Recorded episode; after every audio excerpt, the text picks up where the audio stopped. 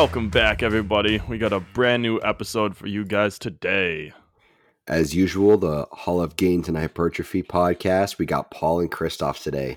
We're going to be talking about a very exciting topic, which I'm sure a lot of you have probably have heard about over this weekend and probably predicted it. If you're thinking about this podcast, probably predicted say, it going into it, or just uh-huh. listening to us talk over the past couple weeks. yeah, we did mention it a few times. It's the uh, Mr. Olympia competition. Uh, happens once a year, middle of December each year. This year was back in Las Vegas, which is exciting. But um, we're going to be talking about the results, the prejudgment reports, different routines for different athletes, stuff like that. Uh, I do want to preface this entire episode by stating that uh, the blessing and curse of bodybuilding is that it is entirely subjective and opinion based. Um, so on one hand, you got our opinions or your own opinion that you think you know the athlete should have placed here or there, um, but at the end of the day, what matters most is pleasing the judges and what the judges think of the athletes, and that's a completely different story than you know what our opinions are. So we're just going to be seeing who we thought should have placed where, how we would have judged it. Uh, but at, at the end of the day, our opinions don't really matter in the grand scheme of things. Uh, and you know, there's a lot more to take into account than simply what we see in photos and videos.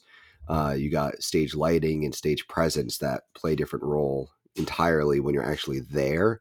So if you've ever been to a bodybuilding competition in person, the athletes will look completely different than they do in photos and videos. Uh, and one way they look different is their stage presence, how they carry themselves on stage, their confidence, the way they carry themselves, just even in the backstage will also play a little bit of a role too.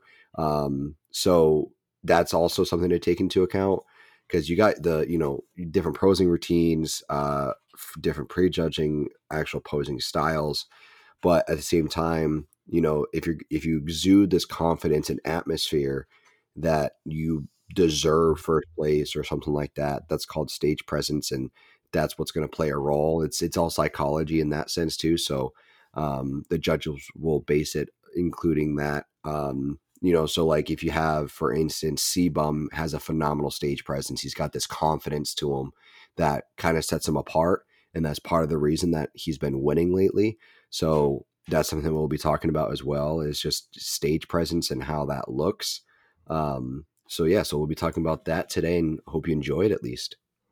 I think a good reference to make is uh, in the it's if you think of your favorite artist or musician they record a studio album and it sounds great but they could be garbage on stage because they don't put on a show on stage. Yes. And that could be exactly how a person looks for the for the olympia. Like if you have them on instagram or tiktok whatever and they post pictures and they look great but then when they go on stage and they just have no like dominance of themselves or the crowd they're not going to place well and that's mm-hmm. kind of a good little way of thinking about it. Um, another preface as well is that Paul is the one who has a full understanding of what's going on out there. And when you hear me uh, put in my two cents, keep in mind that I am more or less uh, here with the fitness or the lifestyle fitness side of things. So my comments will not be nearly as in depth or, um, you know, I guess you could say, uh, smart in terms of what we're looking at. So if you want the real stuff, listen more so to what Paul's saying. If you want the goofy side of things, listen to what I say. um, yeah, that's but, okay. We learn. yeah, we all learn. Yeah, absolutely. Um, so before we get rocking and rolling uh, with the actual results and looking at uh, stage performances and whatnot, mm-hmm. uh, I'm, we mentioned it before a little bit, but Paul, but do you want to just break down a little bit what the different, um, I'm going to call them sections, but yeah, um, divisions. Divisions. There you go. You yeah. want to break down kind of what that looks like? Yeah, so Mr. Olympia is just like most other bodybuilding competitions, but the difference is is that you're called a Mr. Olympia. You know, so like for instance, I did on the solo podcast session, I did break down the Hurricane Pro, which is a pretty big show each year, but uh, you're not called Mr. Hurricane or something like that. Uh, so that's the difference with Mr. Olympia. It would be kind of funny if you're called Mr. Hurricane. Sounds like a like well, a wrestling name. well, I was gonna say that's that's a wrestler from the uh, early 2000s era in the WWE. Hurricane. Yeah, it sounds like to be. Guy in a little green uh, suit, and he would just derp around. that's funny.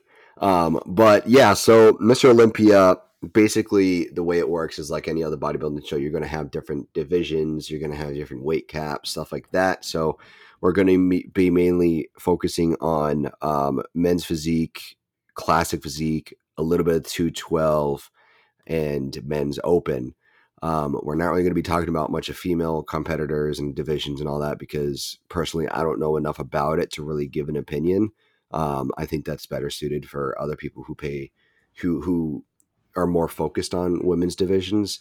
Um, all the respect to the women competitors, it's just not something that I follow enough to feel that my opinion is valid. Um, well, I mean, so girls have cooties too, so that that makes it so we don't we don't watch that. Yeah, no, but um, I want to yeah, look at dudes. it's so weird to say it. It's like oh, I like watching men shirtless and wearing almost nothing on stage. Well, I mean, it's, it's so the, nice. It's the it's the age old meme that we have in the gym world where it's like, I'm going to go to the gym and get so many girls, and then in reality, it's just all the guys like standing around saying, "Nice pump, bro." what a king! You're looking big, dude. I'm trying to be like you. Yeah, it's it's how it is. It's just it, it ends up being the opposite. I feel like that's kind of where it started for me too in the gym, which I've talked about was wanting to look good for girls, and it just really went the other direction. And a lot of guys will talk about like like Rich Piana was like, either I was going to end up gay or becoming a bodybuilder, so I became a bodybuilder. so it's it's a funny uh, world to live in, but um, if you know, you know, and you got to be part of it to fully understand it. But um, yeah, so we're going to be talking about the men's divisions today. Uh, so you got men's physique, 212, classic, and open. When people say they're Mr. Olympia, they usually refer to men's open. So they they they're usually referring to like for instance Ronnie Coleman is an eight times Mr. Olympia. Um, that's men's open. Uh, Chris Bumstead's won I think four years in a row now. Uh, so that's he's a four times Mr. Olympia. Classic physique is usually what how it's called. Because um, if you say a Mr. Olympia, in a sense you're correct, but that's not what it's associated with. Mr. Olympia is associated with men's open. So typically, um, when you say you're Mr. Olympia outside the division of men's open, you include the division that they competed in. So Shaun Clarida, this is his, uh, I believe, second year winning in a row. I think I have to take a look at the past couple years and results. Uh, I don't follow 212 too much, but um, Shaun Clarida is at least a two times Mr. Olympia 212 uh, competitor. So that's how you'd say it is Mr. Olympia 212. And then men's physique is Mr. Olympia men's physique or MP, whatever you want to say. So uh, that's usually how Mr. Olympia works. Um, the weight caps and stuff like that is all kind of the same as most other pro shows. Uh, regional shows are going to vary as well, depending on whatever uh, you know governing organization they're under. Um, untested and tested leagues also vary differently in the weight caps and height and stuff like that. But Mr. Olympia is known as being the pinnacle of you know being the best and it's known as if you win the Mr. Olympia in whatever division you're in, uh, then you're going to be the best of the best uh, in that division. So CBum winning Classic, he's considered the best in the world at Classic right now. Um, it's just how it works. Uh, so Urs, he won third. He called himself in his Instagram post, he said third in the world. So that's just how it works. And that's how Mr. Olympia is carried on. Um, Joe Weider, who started it, um, basically created his brand um, from a magazine subscription back in, I think it might have started in the 60s. But really, that's how Arnold got huge. Was Joe Weider kind of found him from like the universe competitions and all of that, and kind of like brought him up and had him move out to Venice and was doing magazine covers with him and stuff. So that's how Arnold got big. And then the Olympia started back in the 60s, and um, then Arnold had his reign during the 70s, and here we are today. Um, you know, you had Lee, the three big competitors we've had. Um, Lee is, uh, I think it's Lee Haney, uh, Ronnie Coleman, and Phil Heath have all won eight. Uh, Arnold won seven. Um, and then you just trickle down from there for whoever won the most. But, um, you know, those four guys really carried most of the decades of Mr. Olympia.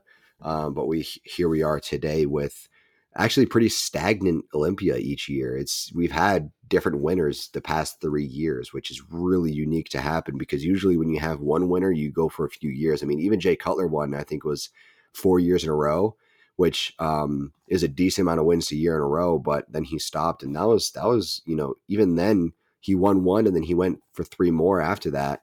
Um, but like for instance, you know, you got Brandon Curry back in 2020, Big Ramy 2021, and then now Hadi Choopan 2022. I mean, that's that's very rare that that happens. That um, you know, you got multiple winners pretty back to back.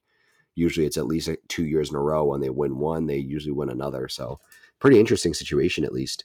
Um, but we'll we'll dive into who we should have, who we thought should have placed where, how we would have done it, or judged them at least, and kind of go from there. Um, and definitely the biggest focus today is going to be classic physique because that's what's huge right now. And that's what our generation is going to be definitely increasing popularity once we get older and into that division. So definitely going to be talking about that today. I do think uh, talking about how, you know, Hadi won this year, Big Ramy last year, and uh, I forget the name you said Brandon for Curry.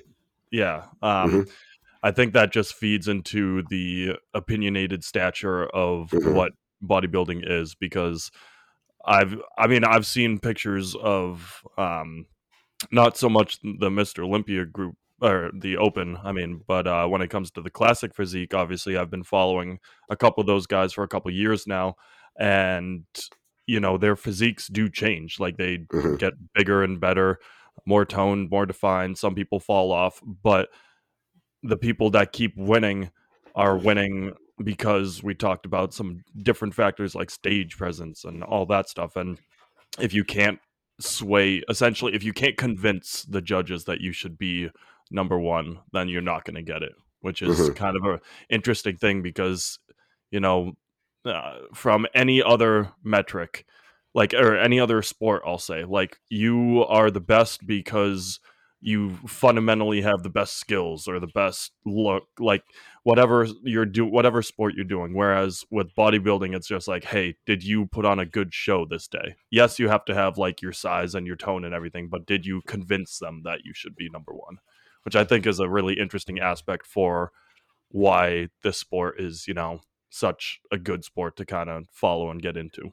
Mm-hmm. yeah there's there's a saying that um follows a lot of shows when someone wins a show that was kind of unexpected or someone didn't place the way they wanted to is that they say, oh, this person was just the better bodybuilder that day. That's just what's said. It's kind of like, um, you know, when you face like it's like a championship, like Super Bowl or something like that. You know, when the underdog kind of wins, it's usually just that they were the better team that day. So that's kind of how it works. Is sometimes you know you'll have guys who will come in just a little better, and then they'll just you know they, they're the better bodybuilder that day and then the next show a week later they don't win they place seventh you know it's just for some reason they just came in just right for that show and um, that's part of the art and science behind all of it because there's the art of the posing stage presence but then there's also the science of getting to the correct physique um, you know slimming down getting cut for everything um, and then also carrying that on stage properly so there's a science and an art to it, and you know you just got to be the best you can in both aspects. Uh, men's Open, there's a lot that happened when it comes to classic and men's Open.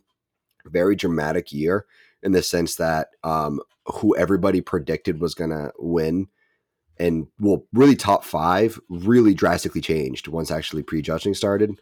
So men's open um i'll just go ahead and just kind of start on men's open then uh just kind of give my opinion real quick and answer any questions is um men's open i was rooting for derek lunsford for the most part because i absolutely love his look. He looks amazing. His overall proportions and structure is just extremely aesthetic and I think if you want to use a good example of a good looking men's open competitor, it is definitely Derek Lunsford. Um, I think he's going to bring back aesthetics to men's open, and I think we really need to start straying away from rewarding size and really start rewarding size plus aesthetics.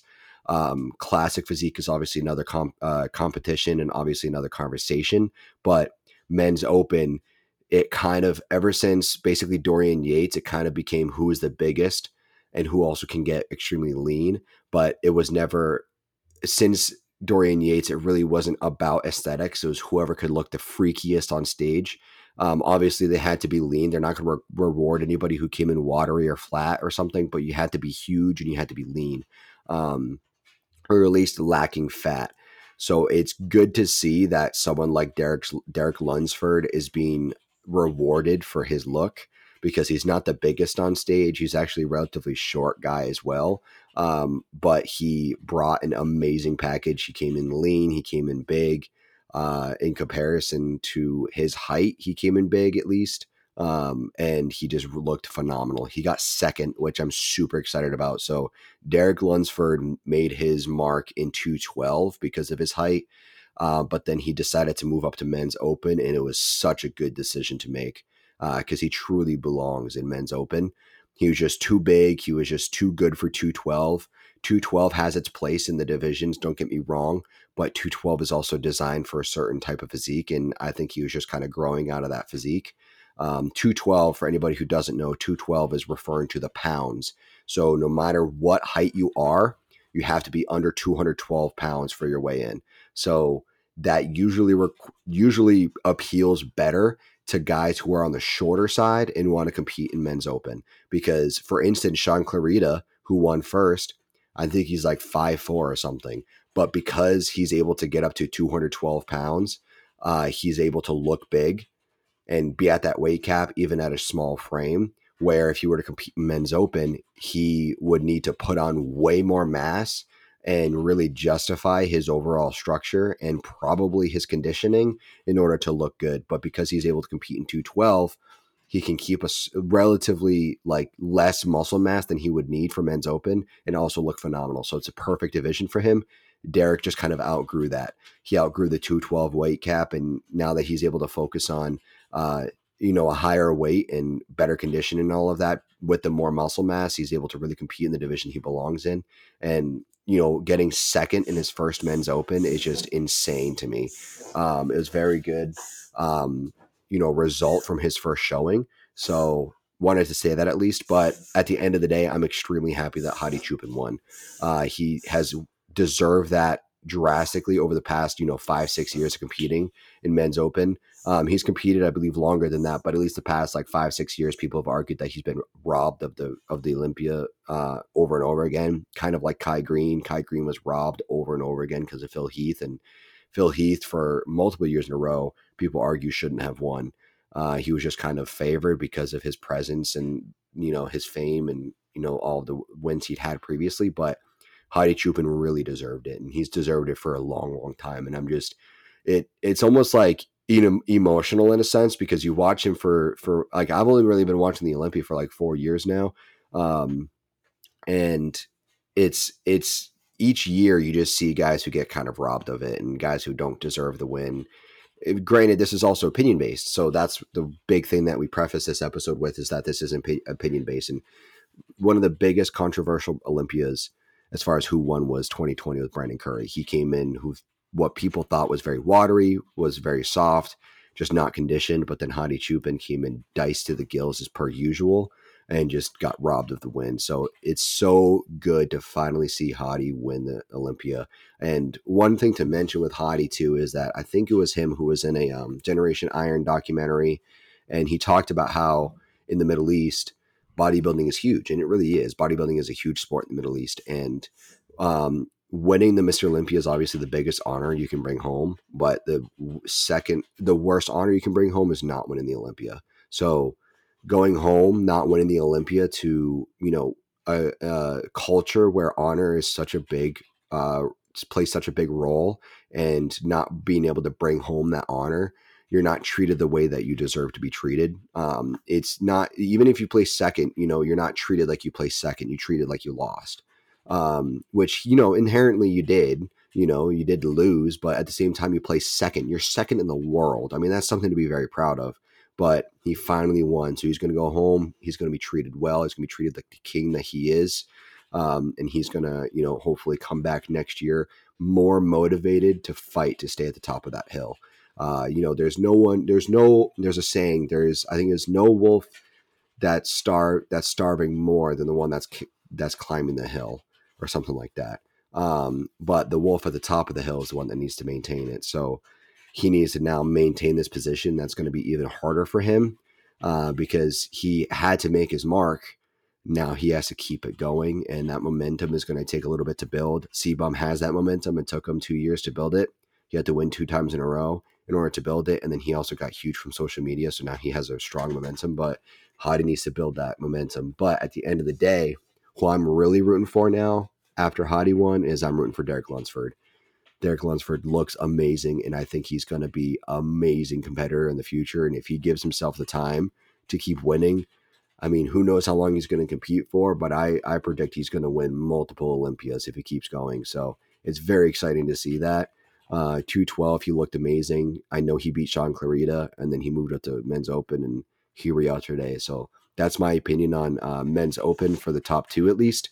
Um, the other results for men's Olympia or Mr. Olympia, I mean, for men's open is let me pull this up here. I'm forgetting for some reason is Nick uh, Walker Nick being Walker, third. Yeah. Yep, Brandon Curry and then Big Ramy being fifth. Big Ramy being fifth is not a surprise to me. Um, he is back to his old ways. Um, I know that you're kind of new to the Olympia stuff, but um, Ramy won last year. But the thing that Ramy has been consistently doing up until last year is that he would look am- amazing in photos and videos, which you did mention earlier, is that social media is a big difference. So he'd look amazing in photos and videos. He'd look peeled fucking 10 weeks out.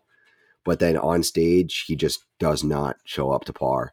Um, and that's exactly what happened this year. Last year, he pulled it off. He he came in exactly how he looked in photos and videos. So he it was a well deserved win absolutely deserved last year's win. This year, fifth place, did not, he just did not show up. And he came in soft. And my biggest problem, I think he, from what I saw, he got fifth because of his back pose. Uh, they talk about how, uh, you know, shows are won from the back. Whether or not you believe that, that's up to you. I think that the back obviously plays a huge role. It's literally half your body, but your back pose is going to play a big role. And when he's in his back pose, he really let his gut go um, even though you're not looking at the gut when you're looking at back pose, it really protruded to the left and right of his body. So it kind of looked wide. It made him look wide, um, especially coming from an angled look. If you were looking at him from an angle, which being in fifth place and prejudging, you're already off to the side. So it makes you look even worse when from an angle your belly's protruding. So it just did not make a good look. Uh, so I think that fifth place is a very fair placing for for Ramy. I'm very un, you know very sad that Hunter Labrada didn't place the way I wanted him to. I think he came in fourth last year. I was hoping for top five for him. I was even placing him probably top four if you could just keep the momentum, but he just didn't come in this year that the way that everybody wanted him to. Um, but that's you know, not everybody follows every single athlete, and Hunter Labrada is just one that I follow. Um, Brandon Curry, I've never been the biggest fan of him. I think he's always kind of come in soft, and I think it's partially because of being a part of Oxygen Gym. They kind of push the mass a bit too hard. Um, Oxygen Gym is a camp, basically, stuff for for sports. If you refer to them as camps, um, it's a gym in Kuwait. Uh, I'm not. I think he's still with them, but basically they they took a few of the biggest guys, including Big Ramy. They had Regan Grimes at one point um, for a little while and they've had Brandon Curry for the longest time, basically six months out of the year. I think it's off season. He goes there, trains, and just eats a shit ton and just takes a shit ton of gear because Kuwait gear is, I think, a different world. I think you can get it legally and stuff like that. Get it at stores pretty much. Um, so they just pump him full of gear and they really like they hook him up to machines and shit while he's training to watch his, you know, blood pressure, glucose, you know, everything you need to maintain, you know, a proper size and um, they really push him on that. So he they really push the size, but the conditioning he never really shows up. So um, fourth place for Brandon Curry is not surprising. Nick Walker being third is crazy to me. He went from fifth to third. Uh, I believe he got fifth last year, got third this year.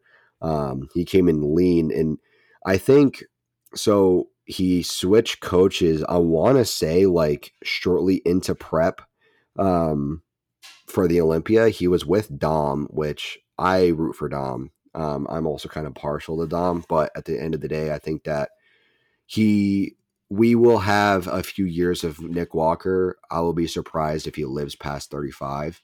Uh, Nick Walker, um, for those that are involved in the community and may know a bit more about him, he's taking way too much gear, especially under.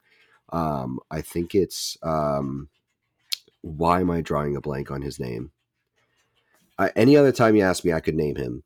Um, so he switched to his current coach. So basically, he had his coach that he has now. Um, then he moved to Dom because they had some sort of falling out or something like that. Um, but Matt Jansen, there it is, Matt Jansen. So they had him and Nick and Matt kind of had a falling out of some sort, and then he moved on to Dom. Dom kind of got him. Dom puts health above everything else, so he kind of got him back on a healthy path. But then something happened between Dom and Nick, and uh, he uh, Nick went back to Matt. Um, I think that the common denominator there is Nick. I think that Nick is the problem, not necessarily coaches. But at the same time, Matt was pushing so many drugs on Nick that I think Nick kind of got used to it. So when he got off a lot of the drugs with Dom and got healthy, he kind of felt like shit and wasn't making the progress that he's used to because he's so used to many so many drugs. So that's just my opinion. Nick is um I think his overall structure is kind of overrated because he's so freakish. I don't think that men's open should be rewarding freakish looks, but I do I will say that he's one of the freakish bodybuilders of all time. He's insanely crazy looking. But at the end of the day, I think third is pretty fair for his conditioning that he came in at. He came in pretty conditioned. But top two, I'm, I very much agree with. I very much agree that Hadi won and then Derek Lunsford got second. I don't I don't think that Derek should have gotten first, even if he brought the best package, because he also hasn't paid his dues. And I think that, you know, that shouldn't really have a place in bodybuilding, but it does. And if you, you know, you haven't really been around for long enough to at least make your mark. And I think that being your first time in men's open, I think that even if you brought 1% better, I think that you should reward the person that's been there more consistently and has been consistently lean and sized like Hadi. So I think that Hadi was well deserved, even though he did come in better than um, Derek, and I was rooting for Derek. It was very well deserved win. So that is my gist of men's open for you. Kind of like a 12, 13 minute rant right there, but hmm. definitely went off on men's open. And that's kind of where I'm at with it. I think you brought up a really interesting point too that I want to get your further opinion on. But mm-hmm. uh, you talked about how Derek's first time placing second is a phenomenal feat, and that mm-hmm. even if he was, you know, let's say add another ten pounds muscle diced up, should not have beaten Hadi. And I you talked about you know putting in your dues and whatnot. Mm-hmm. Now, do you think that if an up and comer out of nowhere comes in and let's say this person trained for years and years and years and probably should have been competing in the Olympia but didn't and mm-hmm. just came out of nowhere and was the best looking person out there like hands down like you know I mean we've talked about in the past how that first time that Ronnie won when he had that night out and he came in everybody just knew mm-hmm. and let's say you have a first time competitor who comes in and you just know do you think that they deserve it over let's say they put him in like this year and with everything that Hadi went through for the past, you know, five, six years of having to grind through the failures and the the robberies, and you have again hypothetical situation, but a guy who comes in that you just know is the best looking person in the world, and it's their first time competing. Do you think that that has a place, or that they still have to put in their their dues? Yeah, I'll let me I'll answer that in one second. Let me just correct what I was saying earlier. So Big Ramy won 2020, 2021. I completely forgot he won 2020. Brandon Curry 2019 was the was a controversial one. So just want to correct that. And then I also want to correct that Ronnie Coleman and Lee Haney won eight. I was correct there, but Arnold and Phil Heath both won seven. So I thought Phil Heath won eight. He won seven. I do remember that he was trying to fight to get eight so he can be tied for first with number of Olympias. So just want to correct that real quick. To answer your question, that's a different conversation because what never really happens is someone who comes in for their first time so far beyond everybody else that they win first. Um, mm. Because it takes so much, like, it's such a different stage to everywhere else that to get dialed in to the point where you're just going to take first for your first time is never going to really happen. Something else to mention is that Ronnie Coleman didn't just show up and win first. He was competing. Well, I, I know, I know. Yeah. So like there are times where they will show up and you'll just know who's going to win, but most likely like 99.9% of the time, I don't know if it's ever happened before where it's their first time competing in the Olympia, but almost every single time it's never their first time in the Olympia. So granted, Derek was competing in 212 for a while. He also he never competed in men's open and men's open is a different stage than 212. Um, and just different requirements for the overall win. So I don't think it's ever going to happen where someone is going to come so far ahead that it's a no brainer. But if somebody does come that far ahead, you know, they had the size, the conditioning, the physique, the stage presence, they had everything to a T and were just much further ahead than everybody else, then absolutely they deserve the win. Um, but it's never that cut and dry. It, there's a lot more gray areas, a lot more fluidity there uh, when it comes to who's going to win and who doesn't. Because at the end of the day, like uh, like we were talking about earlier, it's entirely subjective. So if it's cut and dry to where everybody's like, yeah, he absolutely needs to win, even though this is his first time, then 100% des- deserves it. But if it's like it could go either way, first or second, and it's their first time, they're probably going to get second because they haven't put in the time to get that. It's kind of like a hierarchy kind of thing. Um, you know, so that's that's kind of something to, to take into account. Nick Walker being third on, I think his second Olympia, it was, is still pretty astounding. Um, that's his second overall Olympia. He never competed in any of the Olympias before that. And I think it was 2020 that he won his first pro show. He got pro, then immediately won a pro show after that. So Nick Walker's really made leaps and bounds from 2020 2022. And not to mention even that he was even really known in the beginning of 2020. Like nobody even talked about him in 2020. Then Nick Walker had a video about not Nick Walker, sorry, Nick Strength and Power had a video about um it was like titled like uh craziest non-pro bodybuilder ever and it was Nick Walker and that's really what skyrocketed him in popularity. And then he won the pro show that um also chainsaw won that I mentioned earlier. He won masters so he won that show to get pro. And then he competed and I think it might have been the New York pro.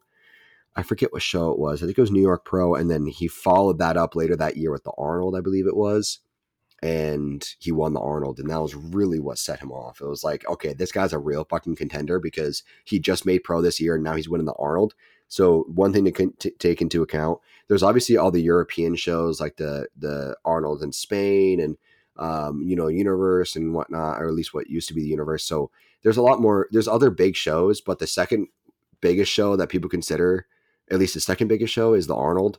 Um, and then typically after that, it's like, you know, European Arnold competition, and then maybe like the New York Pro are kind of tied for third. New York Pro is a pretty big show as well, but Arnold is the second biggest. It's it's like the you know it's like the minor league uh, Olympia. Um, so sometimes a lot of Olympian competitors who are qualified for the Olympia typically not always compete in the Arnold. Some might, some don't. Um, if you're going to be competing for top three, most likely you're not going to be touching the Arnold because that's just going to kind of most likely pull away from your Olympia physique.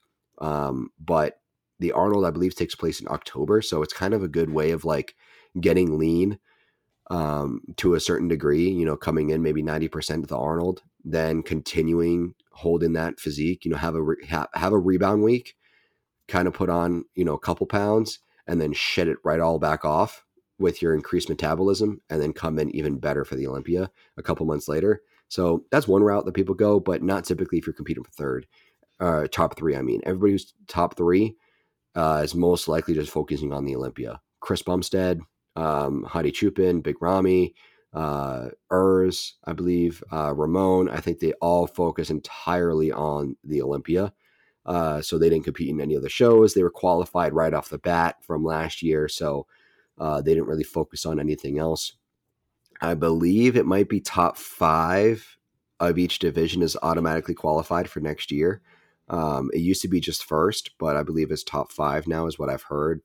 At least top three is automatically qualified. So, something else to take into account too is that you have to qualify for the Olympia. How that works is certain shows. So, it's part of the IFBB Pro League, and certain shows will give you points. And when you build up to a certain number of points, uh, when you're in a certain standing, you become qualified for the Olympia.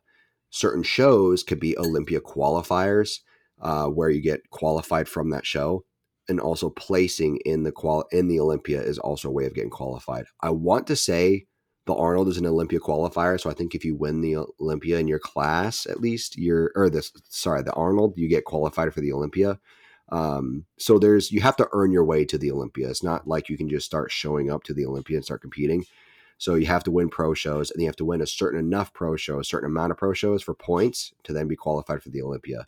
Um, so that's something to take into account too. It's not something you just automatically get to. It takes a lot of effort to get there the first time, and then you can typically get there easier after that. Imagine uh, they they allow someone with enough money to buy their way in, and everybody there is diced up and just absolutely looking great. And then there's just some billionaire who you know gave like yeah. a million or two, and it just does not belong. Like he's got the dad bod and everything. That's so. So anybody who watches F1, that's what's happened. It used to be like the best of the best racers, but then it got to the point where you can literally buy your seat. And it's so yeah. upsetting. So I really hope that bodybuilding doesn't get to that point where you can start buying your way into shows because that'd be ridiculous. I can understand like, you know, buying your way to like be the guy that holds up the arms of the competitors or like being a huge sponsor and like um getting an athlete in there that might not have qualified, but at least you paid so much money that the show happened. Because if you get an athlete in there, or something like that, I can understand that. But like to be the guy who's like, yeah, I'll pay for X amount of money so I can compete and just shows up like a fat lard, then like that's just disrespectful to the athletes who actually tried. And that happened at the um, where was it recently that happened? Uh, it wasn't the hurricane. Well, even even uh even like if you came in like my my side of things like lifestyle fitness and like you know like take like for example me and like yeah. i'm fairly decently um like for lifestyle fitness i'm fairly decently built and even if i went on there i would be absolutely fucking destroyed but that's just the funny part of thinking about if someone had the ability to buy their way in yeah, and it, it's a it's a wild concept that you ask that because it's it happens in other sports. So you know, who's to say it's not ever going to happen in bodybuilding? Um, but I think with bodybuilding's popularity lately, uh, it's definitely going to be. Not, it, I don't think it's gonna happen just because there's so much backing now to it, especially because of social media that you know they're not they don't really require the funding anymore. Um, it used to be like you know bodybuilding especially like in arnold's day there was no money in it. You know the the arnold was working like two like other jobs on top of um his bodybuilding because there was just no money there. It just wasn't there yet. Uh you know there is there are prizes for bodybuilding shows and stuff like that but it was definitely not enough to live off of. So back then it would have been way more like way more possible to have you know a competitor buy their way in but nowadays there's a lot of funding and i think that it's not something that they necessarily need. Um, but there was a show recently that i'm trying to find what show it was. Okay here it is. Um, npc nationals so that was in florida i completely forgot was NPCs. yeah so npc is it's a weird so the NPC and it's a non-player character. That's what it is. yeah, they're all just computers competing. Um, so NPC and IFBB is like kind of like um, like kind of like a parent and child like company essentially. So NPC is like amateur only organizations that's run by the IFBB. So it's kind of like an NPC is the child organization of IFBB, and IFBB is like the professional league. So it's kind of like saying like the differences between AAA and AA and stuff like that in other sports. Um, so you move your way through the NPC, win your pro card, and then you compete in the IFBB, International Federation of Bodybuilding. Um, so that's what that's how the NPC versus IFBB works. NPC, um, there was a show in Florida the NPC Nationals. Um, my coach won overall last year for men's physique. He didn't compete in the Nationals. Wait, did he compete in the Nationals? I forget. I don't think he competed in the Nationals. No, no, no. He didn't compete in the Nationals. This was like two weeks ago. Um, he won last year. Got his pro card. Um, it's a big honor to win overall, so I was very excited for him. But this year, there's a competitor in the NPC Nationals who didn't even look like a bodybuilder. He just looked like some dude who just showed up. But the thing is, the thing is, is to to qualify for the NPC Nationals, you have to win top five. I think of another NPC show, or something like that. It's some stupid requirement.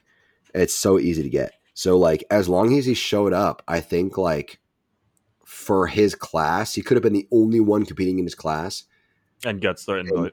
Gets the invite essentially, yeah. So he showed up. This dude looked terrible. Like it's like no offense to him, he just was not a bodybuilder. He just was not a guy who's represents the world of bodybuilding. So when he showed up on stage, a lot of these guys found it offensive because they're like, we put all this effort and work into looking the best we can, and this dude's able to step on stage next to us and look this way. So it, it's definitely a bit controversial there. Um, you know, all the power to the guy who stepped on stage because he technically earned his way there, and he just, you know, be be like that's the old like uh, hate the player not or hate the game, not the player.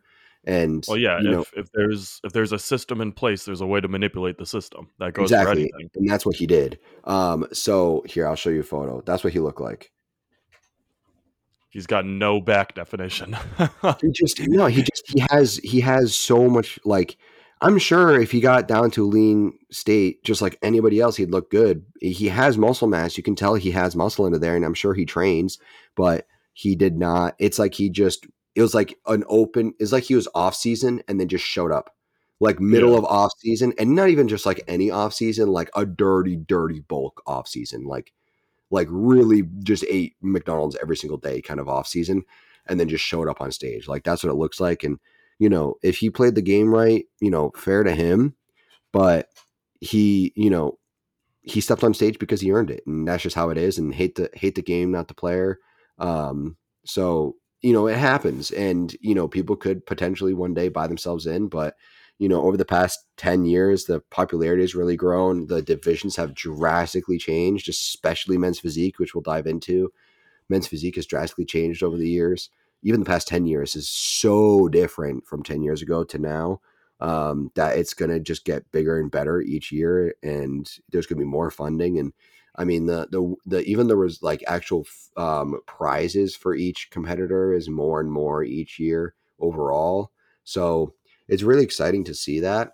Um, but it's also more open to scrutiny for that reason and more people trying to capitalize on it because now there is money in bodybuilding. You know, there is money in having a social media presence and having a good physique and all of that. So there are those that manipulate it and there are those that, um, you know, look good on social and don't look good on stage. And you got to make your decision what you want to look like. And, um, for those that are in bodybuilding, you know, there's plenty of bodybuilders that look phenomenal on social media and just get decimated on stage. I mean, there's one YouTuber, I forget his name, I don't follow him at all. He competes in men's physique and he's had five, four or five series on his YouTube of what's called Road to Pro. You tell me And- about this. Yeah, and he lost every single time and hasn't made pro. And it's because he has a good social media look, so he has all this confidence that he's going to win, but then he just doesn't have the stage presence or the stage look. And what matters is the stage look. Um, so CBum, someone like CBum is the exa- is the exception. He looks phenomenal on social media and on stage, but uh, you got to pick and choose. And you know, a lot of these guys who are on social media who want to compete in bodybuilding don't realize what size and weight you actually need and what you need to go through because typically when you're getting ready for a show you're not going to look good and that's not going to reflect well on social media um, and so like for instance there was a video i was watching recently where the guy this guy was saying look you know on social media these guys might look huge but at the end of the day these guys are like 150 170 pounds at the most just lean. So they they take the right angles so they take the right photos and they look huge but like for myself i'm like 197 right now give or take uh depending on the day um and like even though i don't think that i have a good physique if i were to really lean down i'd look bigger than those dudes who are 170 on social media because me lean would be like dice for a show would be higher than 170 so kind of straying from topic here but yeah so that's kind of the state right now and the stage presence is a huge thing. I mean Ramy is a good example of what we're talking about right now is that he looks phenomenal in photos and videos and look dice to the gills like 10 weeks out but then he just didn't show up right and that's just typical Ramy behavior uh you know prior to 2020 that's what he pulled every single year he'd look amazing everybody predict him for the win and then he'd just show up just subpar and he just would not win um, he'd come close, usually like top five. He was pretty consistent top five competitor, but he did not ever come in the way that his photos and videos looked. And um, it's really disappointing for that fact because everybody was sure Ramy was going to win this year. He won two years in a row. He looked even better in photos and videos this year than he ever looked. And then he steps on stage and it's like, what the fuck happened? So just well, so I think that I think that brings up an interesting point too, um, and I'm gonna I'm gonna compare the, the judging to a jury selection. So Yep. when you get selected for a jury, you get asked all these questions about the case at hand for basically to determine if you have a bias. and Mhm. you know, in the if you if you show that you have any bias, you know, you get taken off the jury and you just go home. When Mhm. it comes to judging for you know the Olympia or Arnold or any of these other big uh, competitions that you just mentioned, it's kind of impossible to ignore a bias because if you are that deep into the world, you obviously will have some physique that you, you know, have preference over another. Mhm. So I'm wondering from, you know, just the observer side of things, how that momentum actually applies to, you know, the judging. So for example, CBum now picked up his fourth year in a row Mhm. and I I think looking at the physiques, I mean, I I think out of the top five that were there, CBum absolutely cleaned house. Um, I'll I mean, we'll talk a little bit more about men's classic in a, in a bit, but I think that um, with him being the four-time champ now, he has this momentum. He has such a following, and I feel like there's no way to avoid at least one of the judges having a preference. So I'm wondering how much of that momentum is actually applied into the into the judging because I don't know. I just I, I think that for someone to we've talked about like dethroning, like when Jay Cutler dethroned Ronnie or something like that. Like you have to have had your own momentum and somehow overtake the momentum train of the other person. So Mhm. I think that it's an interesting thing to think about for our current state with CBum, how he has such a ride, like such a train going, and how can someone overtake that? Like Mhm. we have we have the social media presence, we have his consistent winning, we have his stage presence, and that's not to discredit anybody else, but how does someone overtake that because I feel like it does not all come down to physique. I don't know. I want your opinion on that though. Yeah, no, that's a good point. Is that the judges obviously are the entire deciding factor, and no matter we're we're we're all human here. That's the thing with the judges is that you need to give them some some grace because we're all human and there's going to be bias. And when a judge is a fan of an athlete, it's going to happen. And you know they might say, "Oh, I'm not going to show any bias or anything like that," but subconsciously they're probably going to show some sort of bias. So it is kind of hard to break that, you know, cycle of a winner compete, you know, winning from year over year. And, um, you know, looking back at the past Mr. Olympias, I do want to correct myself. Jay Cutler didn't win four, four years in a row. He won 06, 07, and then 09 10. Dexter Jackson won 08. Dexter Jackson is also a good example of someone who paid his dues because he he competed for 20 Olympias, 20 years. He competed in Mr. Olympia. Um, very, very huge accomplishment there. I think he was done 2019. I think might have been his last year. No later than 2020. So I think it was one of those years. But um, yeah, you're gonna have different. Um, you're definitely gonna have different phases essentially of judging. Uh, for instance, because like you're gonna have the judges who preferred size over everything, and that's kind of where the Dorian Yates and Ronnie Coleman came from. But then you're gonna have judges who kind of rewarded, you know, more aesthetics, which was prior to Dorian Yates era. You know, you got like Arnold, Franco Columbu, um, Chris Dickerson, Frank Zane, stuff like that. They're way more aesthetic than you know any other like mass monsters is what they're called. Um, and they're also way more i almost want to say i imagine they were way more passionate because the money wasn't there. You know now that the money's there there's a bit more motivation for this industry. But back in the day i mean fucking arnold's the most he ever won for the olympia was 25 grand in 1980 but prior to that he won 1974 19 so 1970 through 1975 he won the olympias and he the most he was rewarded out of that strain from 70 to 75 he won 2500 that's like You're doing nothing you're doing it just for pride, just for yeah pride and honor. for the love of the sport is what it is. Yeah. and he won um you know those years in a row so like clearly the money isn't there there's no money in bodybuilding back then so you know there there just wasn't you know the people who were involved with it did it for the sheer love of doing it. You know there it was it wasn't i don't even think it was i don't think it was televised.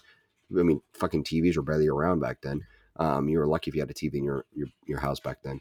Um, so it wasn't really televised. It, it was really just shown in like the mag you know certain select magazines. And for those that just went to the show. It's kind of like going to like you know some like small time martial arts competition. It's like really the only people who know what happens are the people who went. So that's what ends up happening at those Olympias. But then over the years, I mean, since 2015, the winners of the Mr. Olympia for Men's Open won win four hundred thousand dollars. I mean, just winning the Olympia each year, you can live a phenomenal You- life. You said four hundred thousand for the men's open. Yes, for the winners Men's, cla- men's classic was fifty k. That's Yes. such a severe drop off. Well, listen to this. So those second place to Mr. Olympia wins 150 grand. So second to first is obviously a huge thing in money. But then again, if you're winning top three or even top five Mr. Olympia, you got so much money in sponsorships. You're not really worried about how much money you win from the Olympia. Like these guys are bringing in like each of these guys for sponsorships. I, I'd be surprised if Hadi is making less than like like 30k a month in sponsorships. Like I'd be very surprised. Uh, so I mean, these guys make they make bank. Uh, you know they they got these sponsorships, they got these endorsements. I mean, even Oxygen Gym. I think Oxygen pays Brandon Curry like 500 grand a year or some shit to train at his gym or like Oxygen's gym and like compete for them under their umbrella. And you know who I think you know who fucking owns Oxygen is some like prince in Kuwait. Like he's just a guy who loves bodybuilding. The dude doesn't even fucking train. The guy who runs the gym doesn't even work out. He just loves the art of bodybuilding. Like he was talking about it in a Generation Iron documentary. Oxygen Gym is just state of the art. I'd love to train there one day. Like I want to go to Kuwait just to train at the gym, just to try it out. But like he was talking about how he just loves the sport and he just loves it. It's like, you know, it's it's like anybody who watches football or baseball or something but's never played the sport, you just find it entertaining. Like I watch F1, but I've never raced a car in my life. I just love the sport. I love watching it. And that's how it is for him. So he just Brandon just fucking makes bank, you know, each year just for training at Oxygen and working under their umbrella. And that opened a lot of doors for him as far as like other sponsorships as well, because everybody who's coming out of Oxygen is typically a strong competitor when it comes to the Olympia. Um, but uh, so to So answer your question, you're, saying you're saying I need to gun for an Empire uh, sponsorship. yeah, just just have Empire be the next Oxygen in the U.S. and you'll be set for life.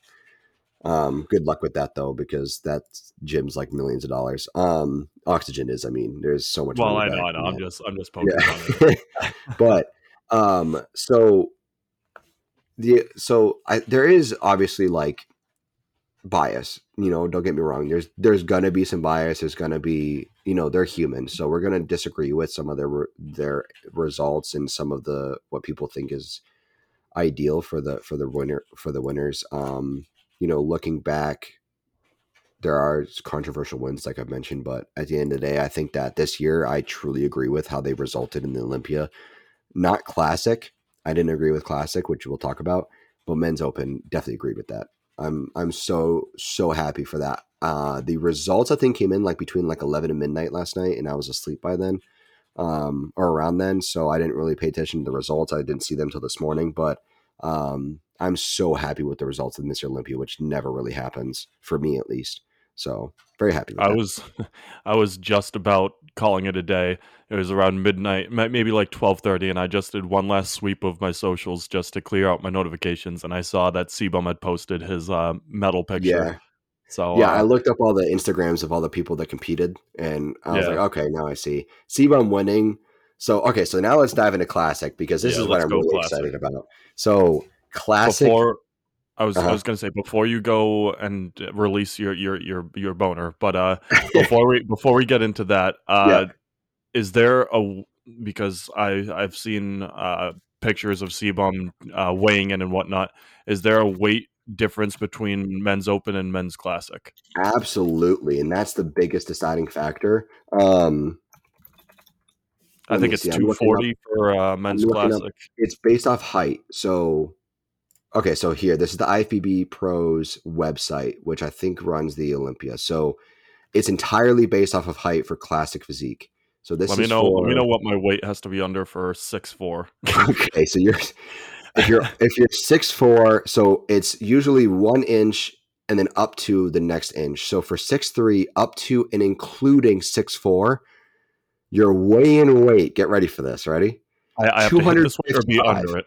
You have, to, be, under, it, or- 255, up to and including 255 pounds. So you'd be absolutely fucking massive on stage for So, classic so, so my my goal of 245 would be fine. Absolutely. You would definitely be able to compete in classic technically. That's lean though. We're talking lean. Like off season stage 245 or off season 245, then lean, you would be you would look small. Uh just Yeah. because of the weight difference. But when it comes to classic, CBum's on the taller end and he's what, six one, right? He's six one. Yeah. Yeah, so he has to be under. He's up to and including 230 pounds. So, Okay. so these weight caps, people argue shouldn't there shouldn't be weight caps in classic physique. Then I argue, what's the point of having classic if you're going to have weight if you're not going to have weight caps? Because then that's just men's open. That's the Yeah. point of men's open is that there is no weight cap. So, what's to stop men's open competitors from competing in classic physique? Like Derek Lunsford competing in classic physique, he would look like make everybody look small. Like that's just there's a reason for the weight caps. There's a reason for the weight caps, and it's so that you have this classic physique look. There's a look to classic physique that they go for, and that's what these weight caps are for. So that's the that's the different that's the differentiating decider for for classic physique and you have to come into these weights and you have to so the weigh in typically happens the day before the competition. So i think olympia is actually a two day competition for most divisions. I think definitely um men's open and classic i think are two days. Definitely men's open. Classic i'm not 100% sure about. I don't usually watch the live stream. I watch the highlights and results and everything um and the posing routines after the fact. I don't have all day to sit there and watch it um, but with that being said, um, I want to say classic was two days. Men's open was definitely two days. So it's a different ball game than most most shows because how it works is typically weigh in the night before, like usually around five p.m. the night before the show. But then for the Olympia, it's two days, so it might be the morning of Friday.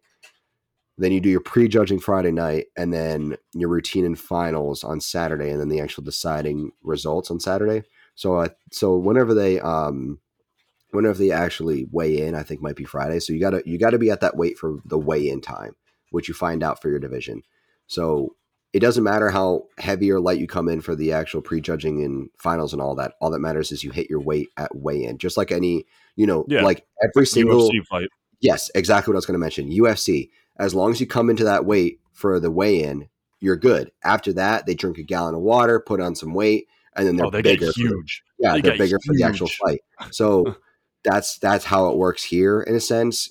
Obviously, you kind of want to stay relatively the same weight. You don't want to get bloated or watered out, you know, or anything like that. So, um, you know, they stay pretty close to the same weight, but you want to make sure you're under that weight when you show up to the uh, when you show up to the weigh-in. So that's really when you need to be your most dehydrated and lightest is then, and then you want. There's obviously a science to it. Um, so there's more to it than just like you know, than just showing up the right weight and then doing whatever after. It's, you know, might have like a few sips of water after a little bit of food.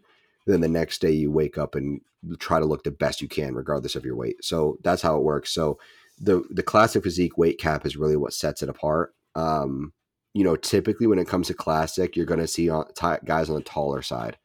Guys on the taller side are the ones who typically have the more classic look extremely small waist, extremely wide shoulders.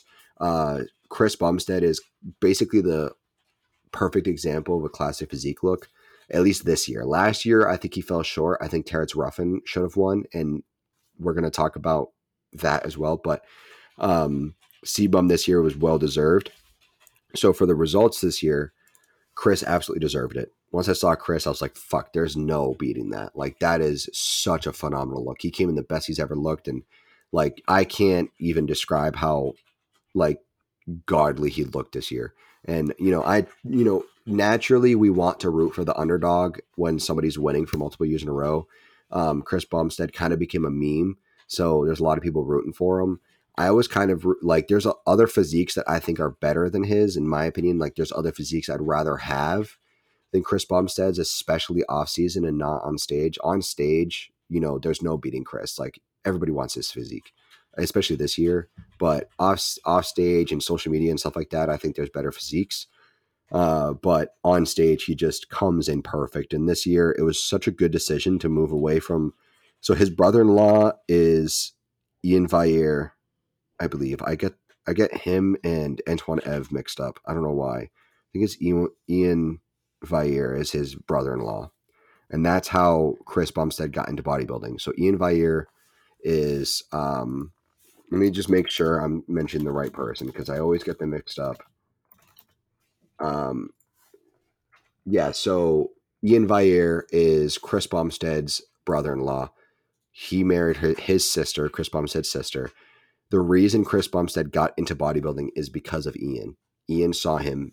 You know, Chris. When sometimes you're just you're just gifted with mu- muscle mass and all of that, and Chris just looked amazing as it was. And oh, I've seen I've seen pictures of CBum at 18, and it's yeah, he I mean, looked he's gnarly. Yeah, obviously, people argue whether or not he was natural back then. Um, there's plenty of guys I went to high school with that weren't natural, uh, and it's not hard to get gear when you're a kid, um, even a teenager. And I wouldn't be surprised if he was taking a little bit of test.